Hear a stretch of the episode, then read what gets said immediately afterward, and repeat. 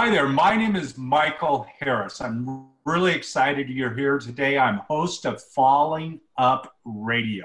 We're going to have a really great show today. Um, we have a really amazing guest that has just has experienced so much in life and has so much to share with us. First, though, I've, I've got to tell you, of course, Falling Up Radio, you may be watching on the website the actual video, or you may be listening on iTunes or Stitcher or one of the other places. But I want to let you know my book, Falling Down, Getting Up, you can go to the website, uh, Falling Up Radio, and you can download a free copy, and there's a few other goodies in there. So you're invited to do that, and you'll never miss an episode. You'll you'll be subscribed to the show, and you'll get notifications of all of our episodes. Uh, a few other things I, I did want to mention. I recently got these uh, cool little hats. I don't know if you can see it very well. It says Falling Up Radio. I just ordered about 10 of them, five blue and five black, just to see whether I like them. And they're already gone except for this one because some friends of mine liked them so much they needed to have one. So, anyway, with that being said, I want to get right to our guest.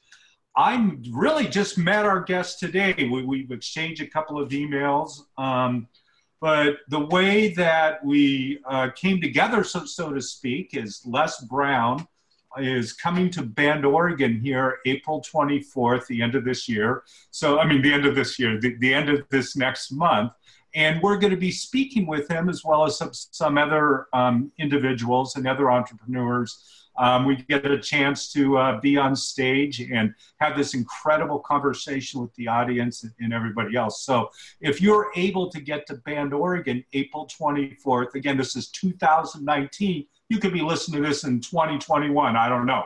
But, you know, come on down.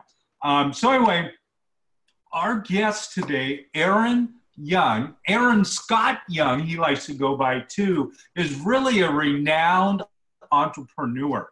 He has well over 30 years experience. He's built several multi-million dollar businesses and he's really developed a success formula for business owners that really want to as Aaron talks about, we're going to jump in this with, with him as well, wants to be unshackled, an unshackled business owner. And I'm really looking forward to Aaron's description of that there's a whole bunch here. Again, he's a lifelong entrepreneur. He's an engaging speaker. I've got all these notes that, that I've written on him. He's appeared in Forbes, CBS, ABC, Inc. He's a celebrated keynote breakout speaker. Again, I could go on and on, but I think we'd probably run out of time. So, uh, Aaron, welcome to the show. I'm really tickled that you're able to be here today.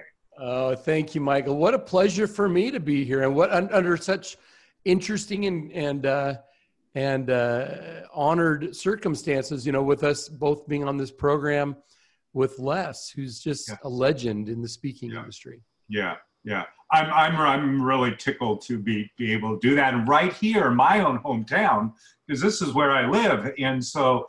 Uh, our friend uh, Gail Kingsbury brought him here, um, to really kick off the, this discussion. And it's going to be really great, not only for Bend, but for everybody. For that, sure. Yeah. I want to jump right into something. I, I want to ask you a question as an entrepreneur to an entrepreneur. It took me a while to really realize this, but when I was a kid, 11, 12 years old, old 11 or 12 years old, there, there is a lawn and garden shop nearby, and people, you know, would go in and buy their lawnmowers there for, at that time, they weren't very expensive 50, 100 bucks, whatever they were. And they would turn in their old lawnmowers, and we'd go over there and we would pay a buck or two literally for these turned in lawnmowers, and we'd push them back a couple of blocks back to my house. We'd fix them up, we'd clean them up, we'd wash them up we'd put an ad in the paper and we'd sell them for 25, 30 bucks and guarantee them for 30 days. I didn't realize that I was being an entrepreneur at that time. I was just a kid trying to make some money. Where were, where, where were you first an entrepreneur? Where did you kind of kick it off? Uh, first of all, what a cool story. And this word entrepreneur, while it's not a new word at all, has become super vogue over the last, I don't know, 10 or 15 years. Mm-hmm you're right. When we were kids, We were just trying to figure out how to make a little money. Um, I, I, grew up in a family, mom, dad. They, as a matter of fact, my parents just celebrated um, 56 years of marriage. Wow. And um, you know, mom and dad, they love each other. They loved us. I was the oldest of five kids, um, but we didn't have a lot of money. And so, if you were going to have anything extra, you you had to figure out how to pay for that yourself, or at least I discovered that I would have to pay for it my, myself. no one ever told me this. It was just obvious. Yeah. And uh, my entrepreneurial journey started when I was 14 years old. Really, when I was 16. When I was 14, a guy from church said, "Do you know how to paint?"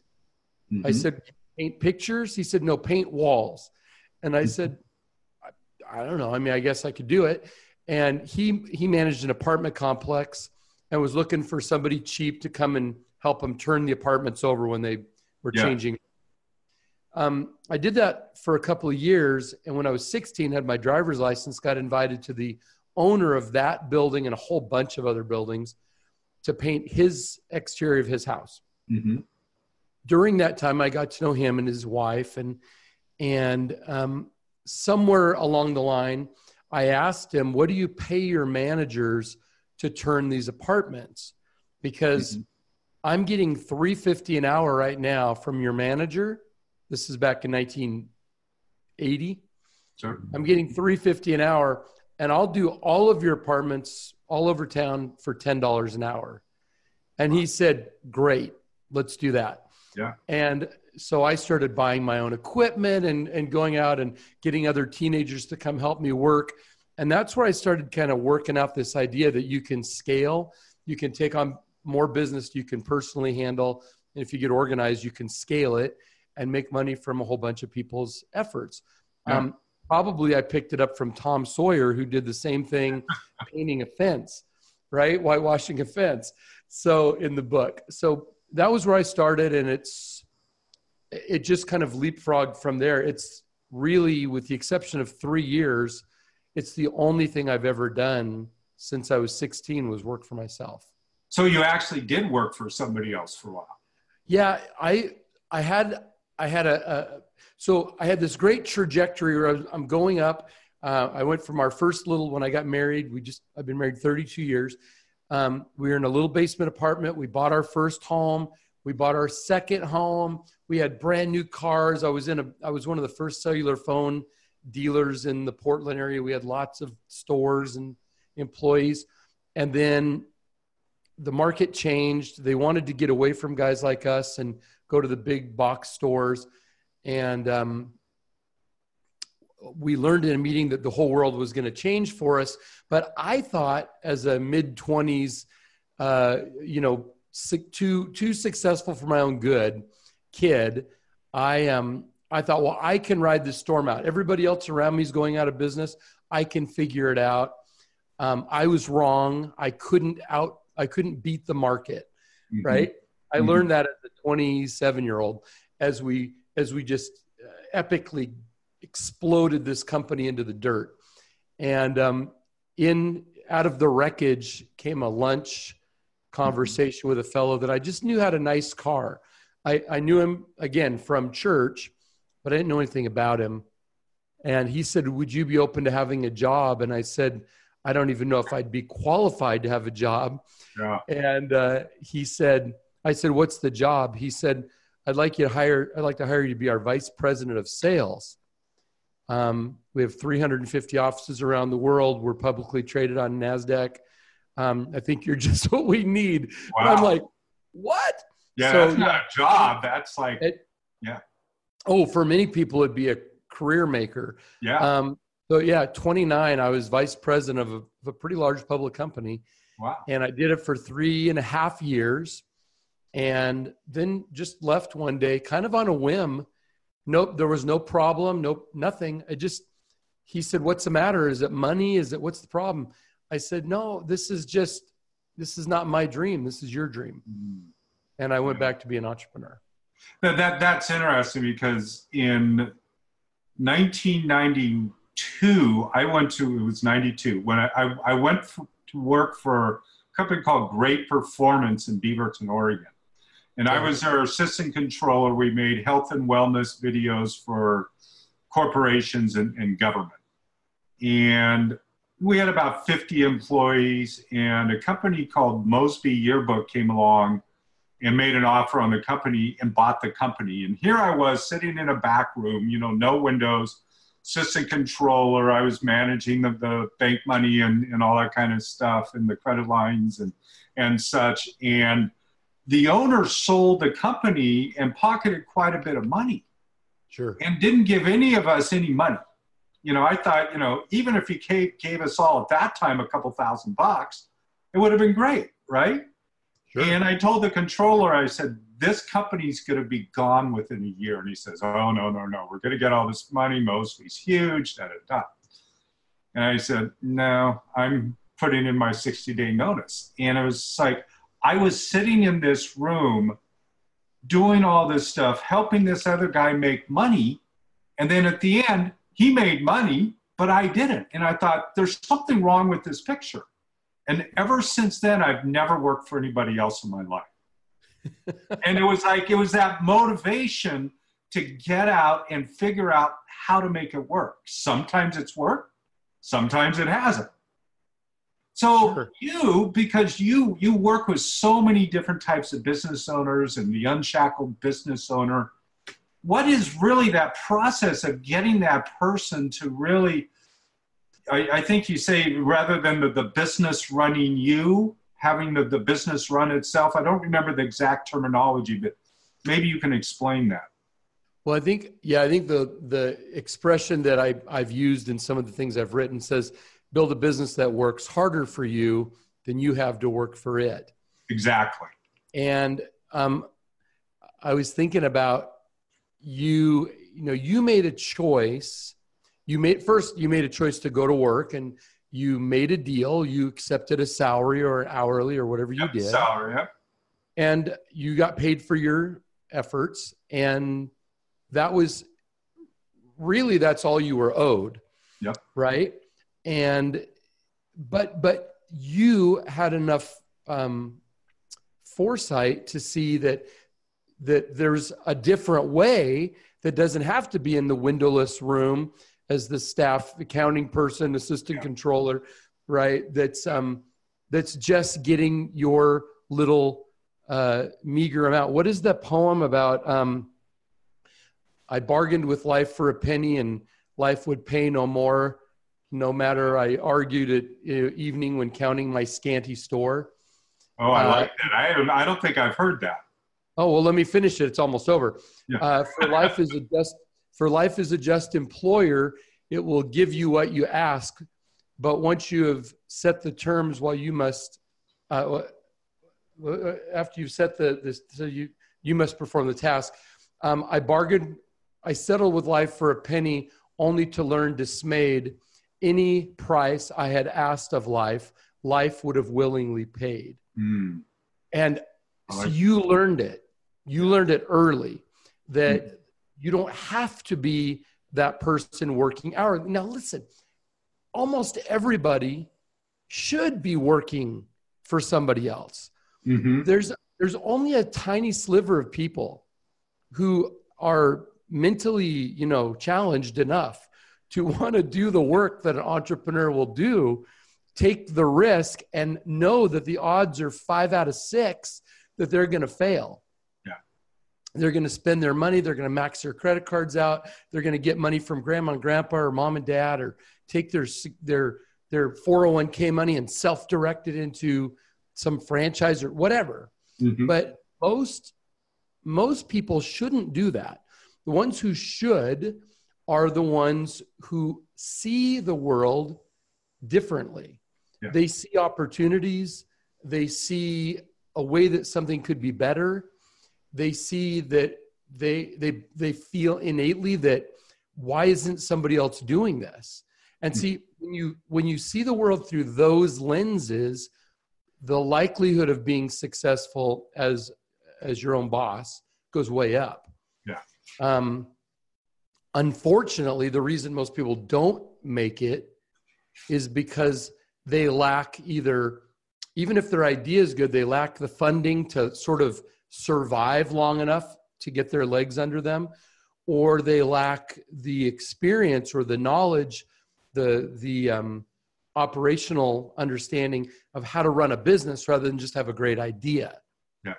Having a great idea is um, is important, but you can take a mediocre idea with a great um, execution and do really well compared to somebody with a great idea and poor execution who just you know goes in the gutter. Yeah. Anyway, that was a long answer to your question. No, that, that that's great because you you what I heard you say is I mean you really broke down that process, you know, and how somebody um, is really qualified to be hired as an entrepreneur. I'm going to use that term because somebody's hiring us to be an entrepreneur, working for ourselves, and sometimes we are working for other people. Um, you, yeah, you, and, yeah. and as I say, there's, I don't think one is better than the other. Yeah. I think that people ought to are ought to play to their personal strengths. Mm-hmm. They ought to do what they're great at. And if you end up being the owner of the company, great. If you end up working for somebody else, great. If you end up working alone, great um, as long as you're sort of leveraging whatever your innate, you know, let's call it superpower is, yeah. um, you can find tremendous satisfaction and success in a lot of things beside owning a company. Um, if you're part of the the small percentage of people who try to be entrepreneurial and mm-hmm. actually succeed at it, it's a phenomenal way to live but it i don't think it's better i just think it, if it's in your dna and you don't do it you'll be frustrated yeah. and um, if it's not in your dna you may think oh my gosh i should be getting on this bandwagon of being my own boss but you won't probably be good at it because yeah. it's not innately part of your um, the way you see the planet the way you see opportunities yeah yeah well it, it's interesting and you know, after I, I left that company, I, you know, was worked for myself and I was doing actually a lot of options trade, trading for a while in the 90s and was doing pretty good. And my accountant at the time uh, was surprised at the end of the year that I was making money. And he said, How are you making money at this? He says, Because most people, most option traders will end up losing money. And I said, I'm not out for the big kill. I mean, I'll take it thousand dollar day. I'll take a five thousand dollar day. I'll just like you know I worked with about a half a dozen stocks and that's it. And I just played those stocks. And then when I was done, I was done. Mm. Right. And it's just like I was ready to stop, and I stopped, but I stopped ahead of the game. Yeah, that's what makes a good gambler, right? Someone who who as they as they have the good hand or they they win, they take some money off the table and put it away yeah. and they're only willing to lose a certain amount and then you say that's it that's it i'm not going to pull money back out of my pocket um, good options traders follow a formula. Mm-hmm. they, they follow they they don't get all emotional about it. They don't worry if they have they get excited about good days and they don't get depressed about bad days. They just say tomorrow's another day. Yeah. And it's a great lesson for being a business owner is that i mean i've survived Black Monday, the the dot com crash, the real estate crash, um, health issues, legal issues, um, raising a family. I mean, it's not it's it is not a straight trajectory. I mean, it's a roller coaster. Um, the trick in being successful over 35 years mm-hmm. is uh, that you don't you you don't get overly emotional about any of it Yeah. you know you just you follow the formula and you play the game yeah which is what you did as well, an operator yeah and you know just right now i'm thinking about that time with with the lawnmowers as a kid. We would just follow a formula right? And we, we would get the lawnmowers for a buck clean them up. The old briggs and stratton engines that you know used to be on the mowers i don't know what's on there now. Put them at put an ad in the valley times newspaper which was where, where i grew up in beaverton and you know sell them like i said 20 25 30 bucks 30 day guarantee never had any of them returned and just did that you know we, we didn't try to find the thousand dollar lawnmower we just kept doing the 20 25 30 bucks Yeah, and you didn't try to. If the price had started going up from one to five to twenty, you would have gotten out of it. Probably, yeah. No margin left. Yeah. And yet, I watch people all the time in their business who will who will say, "Well, we're cash flowing. We have money coming in. We have customers, but I just can't seem to get ahead." It's because they're working on such tiny margins. There's Mhm. or their, their operation is so inefficient that they can't they can't get ahead, and they don't understand it. They don't they don't understand the game they're in. Yeah. And it's a it's um it but here's the good news, it can be taught. You Yeah. can learn it. Mhm. Um but the people that really succeed are the ones even if they haven't succeeded so far. I, there's a great memory of a guy that I knew who had tried this thing and tried that thing and tried this thing and he was always coming and pitching me on some new deal he was working on Mhm. and I finally, like, after several years, I said, listen, you're you're bankrupt. You and your wife and your five children are, are living in your mother and dad's basement. Why don't you knock off all this dreaming and just go get a job? You know, and he's like, no, no, this new thing is what's gonna work. And guess what? It did. The, he he'd had one failure after another, but he kept trying. Uh, sounds like Abraham Lincoln's story, actually. He kept failing, failing, failing, then became our most beloved president, right? And Yeah. saved, brought the country back together. But this same guy, this friend of mine, all of a sudden it hit. And before I knew it, he was making a half million dollars a month to, personally. But but it was only after he could see what what he could see where the opportunity was. He just hadn't learned enough about how to how to um, capitalize. Once he figured it out, he exploded. Yeah, yeah. You know, and that's you. You you keep bringing up these very simple but very brilliant analogies. This Mhm. lawnmower business of yours was was a perfect case study in being successful. Buy something that a lot of people want at a super cheap price, make it look good. Remember, most people can't see; they would never see beyond the dirty, oily, you know, dull blade. They'd never see beyond that. Yep. They'd go, nope, that's a piece of junk. You guys said, no, no, look, we can clean that. We can sharpen the blades. We can put a new spark plug in. It'll start right up on the first pull, right? And it goes from being basically worthless to the the lawnmower retailer Yep. to becoming really valuable to the person who doesn't want to pay 100 150 bucks or whatever it was they Yeah. wanted to pay 20 or 25 you found the market you provided something you took away all the mystery by cleaning it you guaranteed it and off they went and you could just do it all day long Yeah. it's a it's um it's just brilliant and that that is a, a wonderful simple example of how to become rich hmm in business. so I, I should go back and get more lawnmowers. Is that what? get some more lawnmowers if you can buy them for a buck, my or even five dollars. Yeah, yeah.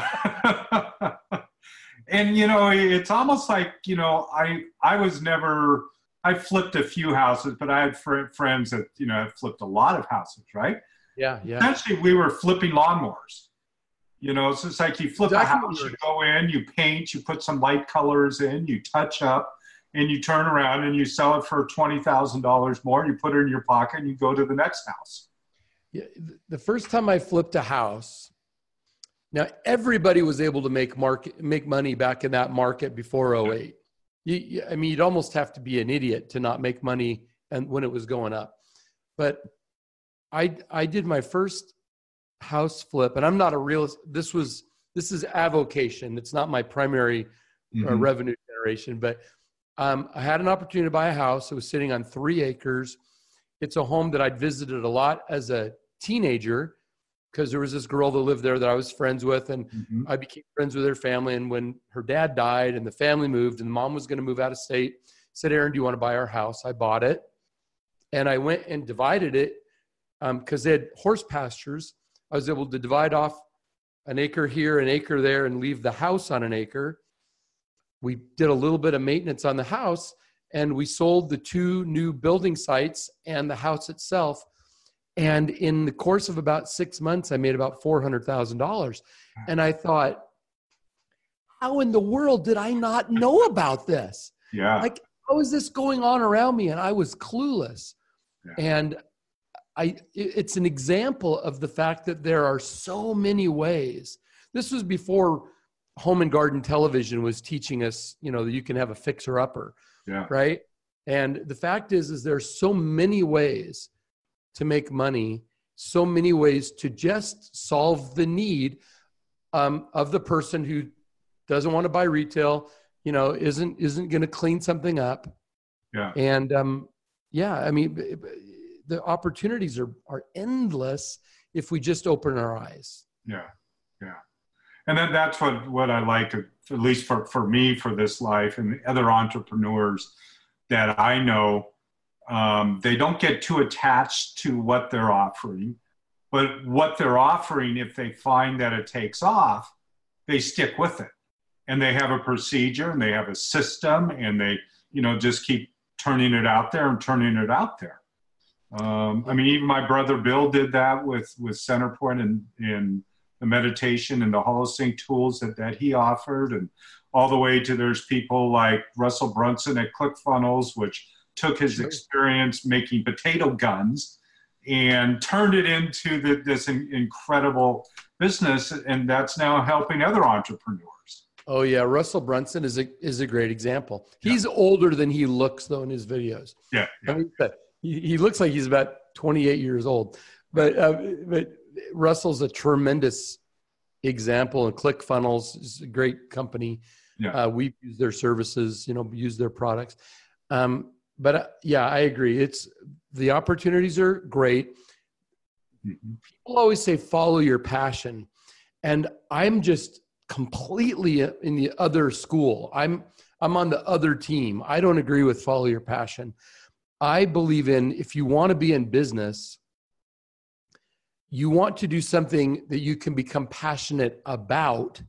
But it's you know if I'm a if I like to um, walk in the woods. I, well, I like to horseback ride. Let's use that. I love to horseback ride. I would love to be riding a horse every single day. However, there's not a lot of money to be made in horseback riding. I could take people on tours. I could rent my horses out, but you're going to make a pittance. You're not Yeah. going to make money. What I've learned is do something that a lot of people need or that a few people will pay a lot of money for. Do that. Get excited about the results that you're producing for your employee or your, well, your employees too, but your clients. Yeah. Um, and then out of the success that you're having, out of the abundance that you generate by doing something people actually want to buy, with that, then get involved with whatever cause, whatever hobby, whatever um, charity, whatever, whatever. Pursue your passion out of your abundance. So go And- ride horses. Yeah, well, if it's well, the other day I had a great opportunity. To go ride your horse. I had a speaking opportunity the other day, came up last minute. My team called me, said, Can you run over and do this? It's valuable. I said, No, I said, You have access to my calendar. I'm horseback riding that day. They're like, Yeah, but can't you cancel that to go do this? I'm like, No, I'm going horseback. I'm riding horses that day. I'm not going I'm not going to give another talk. Yeah. And I can do it because you know what my main business is right now? I own this company called Laughlin Associates. Um, Laughlin forms corporations and does corporate board compliance services. There, it sounds like watching paint dry. It does not sound exciting, hmm right? Oh, let me see. Are you going to be an S corp or an LLC? Okay, very, very exciting, Yeah. right? Yeah. However, we have tens and tens and tens of thousands of customers and some of those customers get into challenging situations and all of a sudden you see how the things we've built for them protect them protect their family protect their employees and that's that is exciting Yeah. and we've been doing this the company was 29 years old when i bought it we're 48 years old now Wow. um, I've got about 40 people down in Reno, Nevada that work in that company who do a tremendous job. When I bought it, I was there four days a week. I was flying from Portland down to Reno, then it was Carson City. But you know, I haven't even walked in the door for over two years now.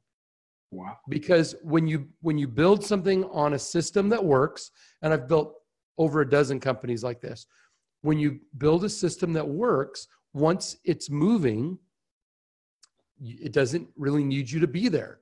Yeah. So one weekly Zoom meeting, similar to what we're doing now, and that's what I need to do. And out of that abundance now of that very successful company, I can go all around the world and give talks. I could launch the Unshackled Owner Program. Um, that has taken on a life of its own more than I ever anticipated. I can I can go work with groups like you know we, we were discussing a mutual friend of ours, Mary Morrissey. Mm-hmm. Um, well, she's very involved, as am I, with a group called the Unstoppable Foundation. Mm-hmm. I'm on their board of governors, and you know I'm I'm real involved with Unstoppable. We build schools that educate girls in Kenya, right? Over 36,000 kids now we've put through schools in the last 10 years. So I can do all kinds of things that I get excited about because of the abundance of forming corporations, LLCs, doing corporate compliance. Right. Does that make sense? Am I, am I making sense? absolutely makes sense. Yeah. And, and I like that analogy because too, I've, I've been both on the do my passion and not do my passion. I mean, like when I was doing the option things, I wasn't particularly like, oh, wow, this is my loving passion. It was a way to make money. Sure. Right. And I followed the troughs. I only did call options, I didn't do puts. I just got really good at call, really simple, and, you know, just rode the troughs, you know, rode, rode them in and out. And that's all I did. I didn't. That's all you need to do. Yeah. That's all you need to do. Yeah. People will learn someday. People will learn that it doesn't have to be difficult. Yeah. I have a I have a, a woman right now, a lovely woman who called me and said, I've been paying to go to all these seminars and take all these courses, and I've spent almost a hundred thousand dollars on education, and I'm almost out of money, and I have zero revenue and what do I do? And so I started just every night. I said, here's what you do. Here's exactly what you do every day.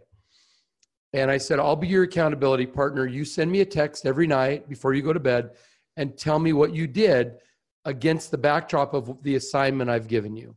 Mm-hmm. Well, guess what? This has been going on for less than a month.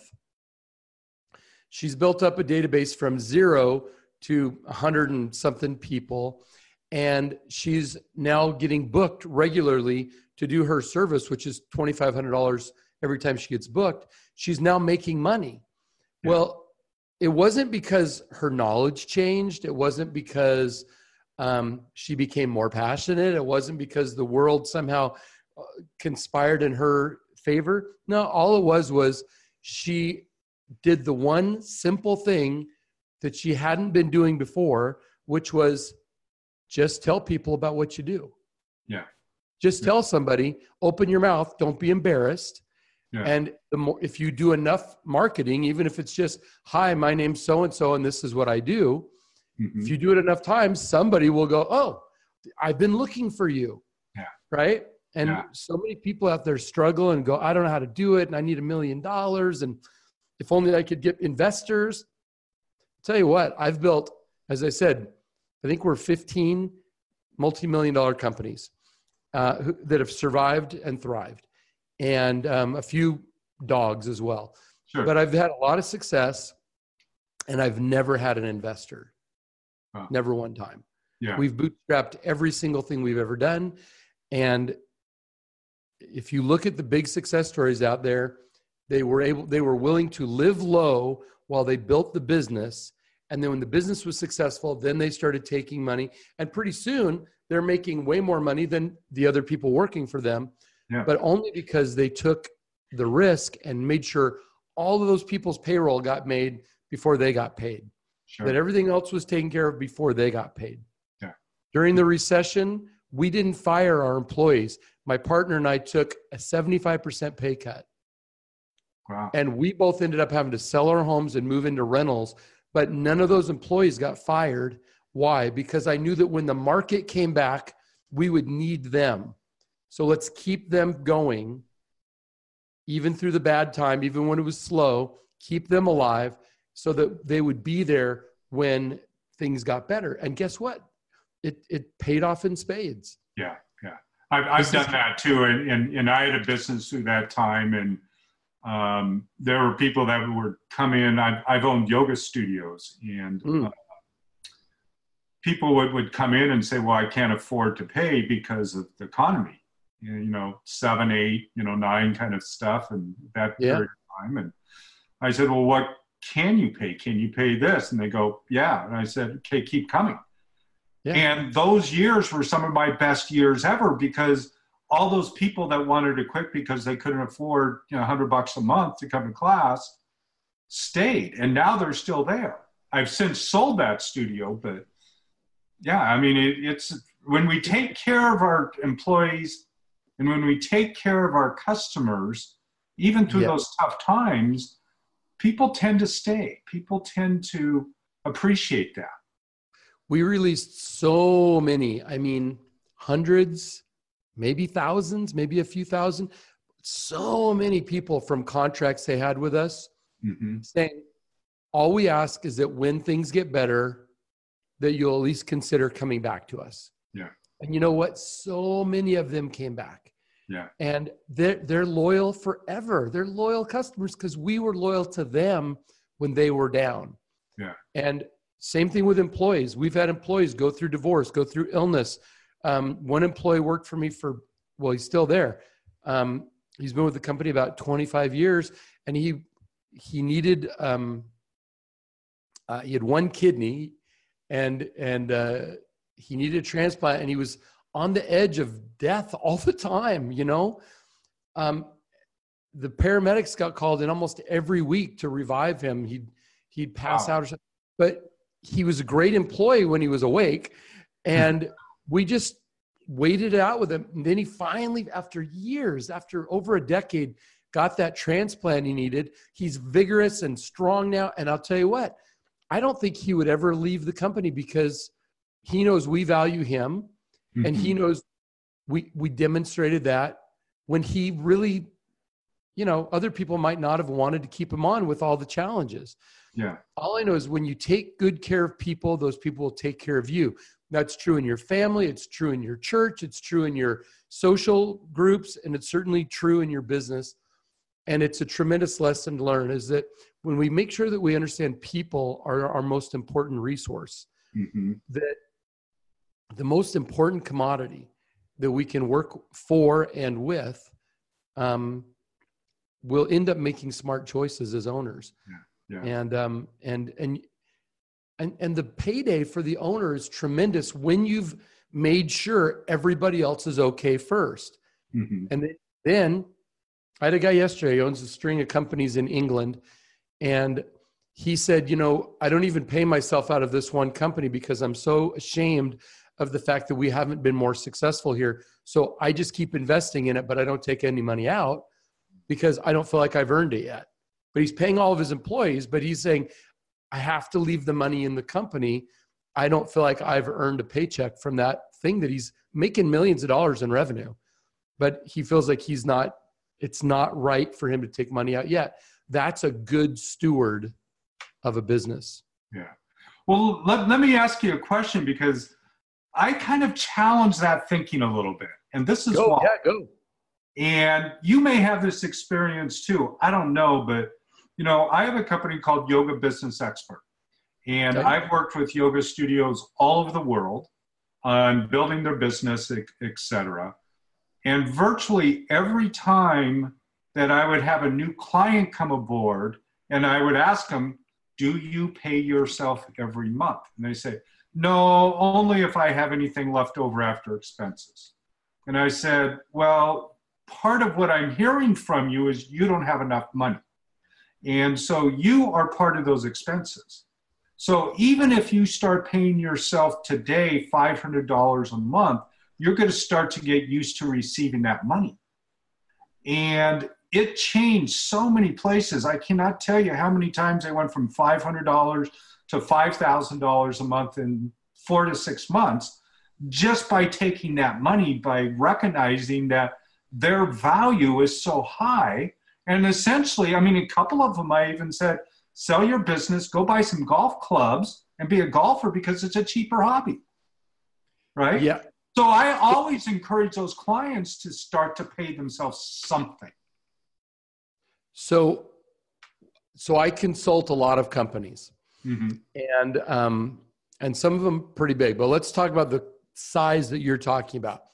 So I always tell people, okay, you have to make a decision of what is the actual value of working on this project. See, people think of their business as somehow like their arm or something, like they have to have this. Yeah. Well, they don't. They don't have to have that business. Right. And so I always say, well, why are you doing it? What's your motivation for doing this, for taking this risk, for being responsible, for taking on these debts? What what's your motivation? And most of the time they don't they've never thought of that. They just thought, "Oh, I love yoga or I love whatever." And they've been doing it. Yeah. And they're doggedly trying to make a go of it, but they're not making any money. I, I always come back and say, look, figure out what what how much do you want to make? Mm-hmm. I want to make five thousand dollars a month. I want to make ten thousand dollars a month. I want to make something. And I always say, well, tell me what do you need to live on where you could breathe at least. You can Yeah. go to the grocery store. You can go out on date night. You're not worried about your bills. How much is that? Okay, well, it's four thousand dollars a month. Okay, so let's start figuring out right now what we need to do to get you very briskly to that number. Mm-hmm. Because if you can't get to it and that's your minimum survival number, then we ought to consider getting rid of this. Yeah. We ought to consider tossing it out and doing something else. So I, I agree with you completely. What I guess I was trying to say was the we have ups and downs in our business. Yeah. We as the owner, we deserve, in my opinion, to receive the fruits of our risk but when when things go down instead of saying oh well we're going to slash to the bone because i don't want to cut my paycheck then you're it's like you're going out and saying i have this goose that lays golden eggs normally but they're not really laying very well right now so i'm just going to eat the goose Yeah. Yeah. And then there will be no goose that lays golden eggs It will be both will be gone, the eggs and the goose. Yeah, and so it's short-sighted to to not understand that um, it's okay for the owner to take the hit when the economy's down or when things are challenging, and it's okay for the owner to take the benefit when things are good. Sure. But what whatever it is that that makes the business work, which is in in successful companies, is way more than just the owner. Yeah. Um, normally, sometimes it's despite the owner. Yeah. Um, that you need to take care of that. So a farmer does it with their fields or with their flocks, and uh, entrepreneurs need to do it with their people. Um, and and look at those things not as an expense but as an investment. And how am I going to get a return on my investment? I, I, I know that we could just dive way into this and talk about Yeah, this we're, we've gone way all- into our time here. Yeah. There's a couple of things that I want to touch base on though before we, we do end the call today. Um, number one is, you know, we're, we're talking a lot about all these successful businesses and um, you've built a number of multi-million dollar businesses. I'm, and you mentioned that you might have a couple of dogs in there. So, you know, if you're willing to talk about one of those dogs, that would be really great. And then maybe after we talk about that is maybe three ideas or something that the listener may be able to um, use to help them as an entrepreneur in their business um, right away. Some like three easy steps kind of thing. So tell us about a dog, something you might be willing to reveal and what Yeah. happened. There's there's lots of there's lots. um, yeah, uh, the the I, I sort of um, alluded to this a little while ago. It's what led me into that job that I ended up Mhm. with. But um, I I had sold my first company. I was one of the first recycling companies in the Portland metro area back um, starting in 1983. I sold that in 86 and started um, I opened my first cellular phone store, and this was when cell phones still cost three thousand dollars, and were forty cents a minute to talk on them. Um, we had a big installation shop because a lot of the the transceivers went underneath your seat, and you had a Mhm. curly cord that mounted on your dash, just like a the home phone was at that time. Yeah.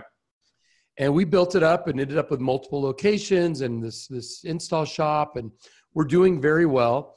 Uh, the carrier that we sold for was called GTE Mobilnet.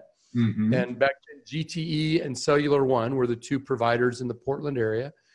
And um, anyway, we all got called into a meet. All the all the agents got called into a meeting at GTE one day, and we're told, as of this meeting, immediately your commission structure is changing, how we pay is changing, your um, co-op advertising is changing, everything's changing. Well, most of the people who were in the industry were older than me, and they they all went and closed down. they they were able to read the writing on the wall, but because I'd had good success with my first thing, I'd been riding a wave of success with the cellular business for several years, um,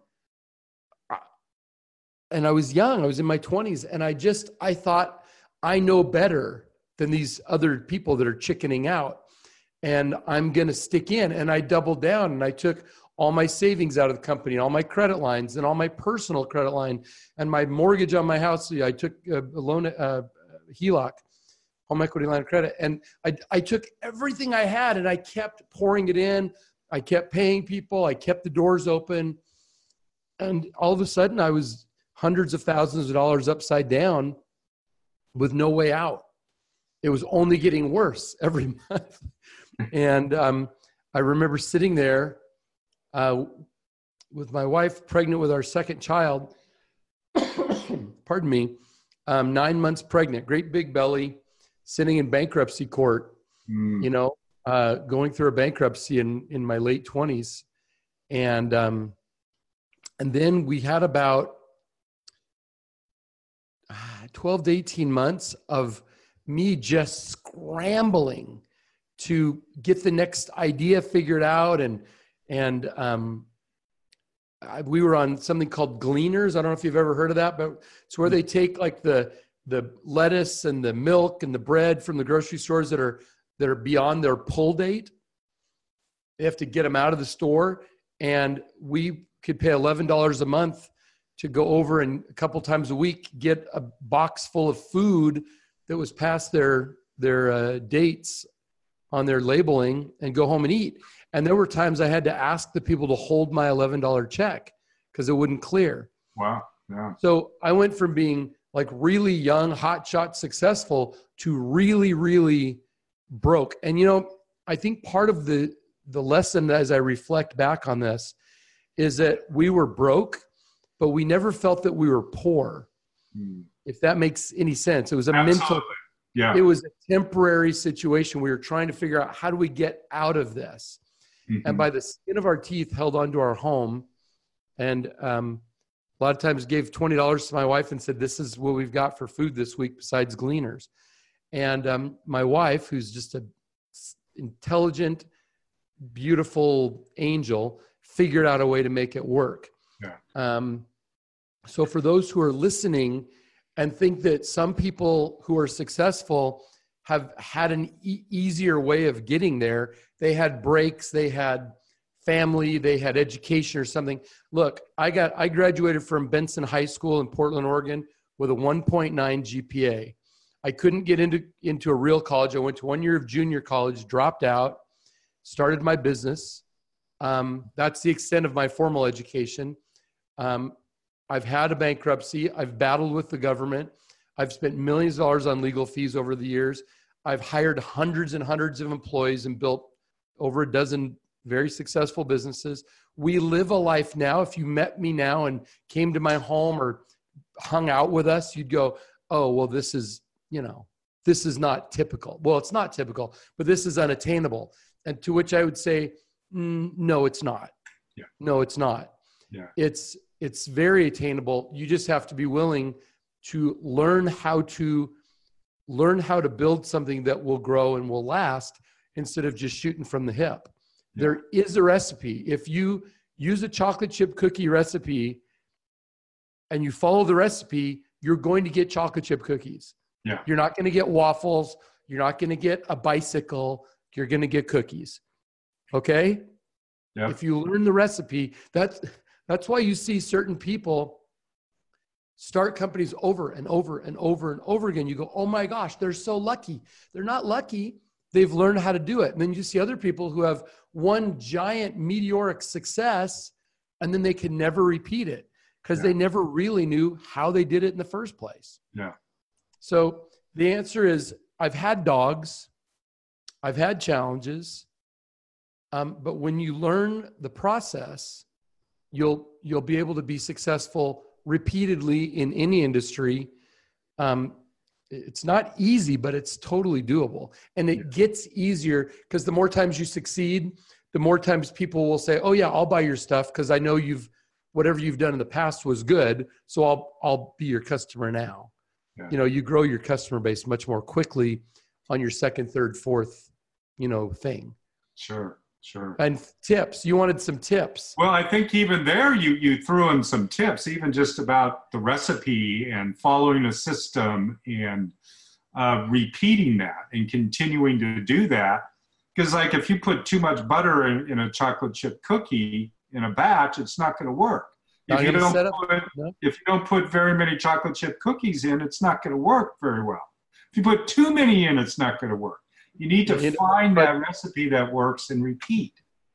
And I know for even for myself, I have a procedure manual. I work for myself at home, and I have a procedure manual for myself and what I do. So I love that. And you know, it immediately makes me think about that controller working back there. You have a brain that understands that there's there needs to be a system. Yeah. That's see, I would be terrible managing money, like actually managing the the entries Yeah. because I'm I get distracted too easily. Yeah. And so you can when somebody's got that accountant brain, that engineer brain, they'll figure out systems for everything. I bet your garage is organized too. Uh, I bet you're able to pack your suitcase very efficiently and get a lot of stuff in it because you just see that there's a system that makes you more effective. Yeah. Yeah. I love that. There is, and I think that's true for for all of our. Um, for most of what we do, there's a system. There's a system for brushing your teeth, as, as silly as that sounds. No, go there's a system for yoga, right? Pardon me? There's and for yoga, right? You get better as you do it, but it's Yeah. always a practice. Yeah, Yoga absolutely. is always a practice because you some days you're going to be more flexible than other days. Absolutely. Yeah. But the trick is if you keep going and working on getting the stance just right, and your muscles get stronger, your muscle memory comes back, and it gets easier, even if you've been sick or been injured or whatever, to come back because you've learned how to do it right. Yeah. And Absolutely. it's, it's, I'll tell you, if people want tips, since we, we're out of time, I think. yeah, um, we, we, are at about out of time. Yeah. if you don't mind me doing a shameless plug, I'll tell them how they can get 20 tips for free. Okay. Is Do that it. fair? Yes. Well, if you just go to my my um, website, Aaron Scott Young, A A R O N S C O T T Y O U N G, AaronScottYoung.com. As soon as you log on, uh, at the very top, there's a, a download, and it's a PDF. You can buy a physical book, but you can get the PDF of a little small book that I wrote called The Critical 20. And this goes all the way from is your idea even any good, all the way through the cycle of a business to when should you replace yourself. And it's free and it's on there. And we've had oh, many, tens of thousands of downloads of that little book. And I've written other bigger books, and that little simple book, I get more comments back on that because you can read each chapter in about two minutes, three minutes. Yeah. And um, it just gives you the the guts. It doesn't give you any fluff. It's Yeah. just right down to business. And I, I hope that somebody will download it and get some value out of it.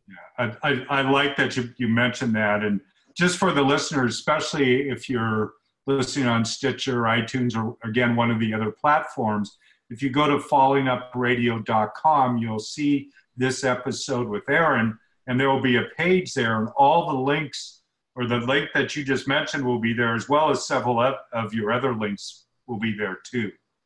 Good. Um, so this has been really great. I, I, know we could go on for a long time, but um, I was just kind of thinking about some of the things that we touched bases base on today, and some of what I learned, and, and, and some of what what you shared with us. That again, having a system is critical for business.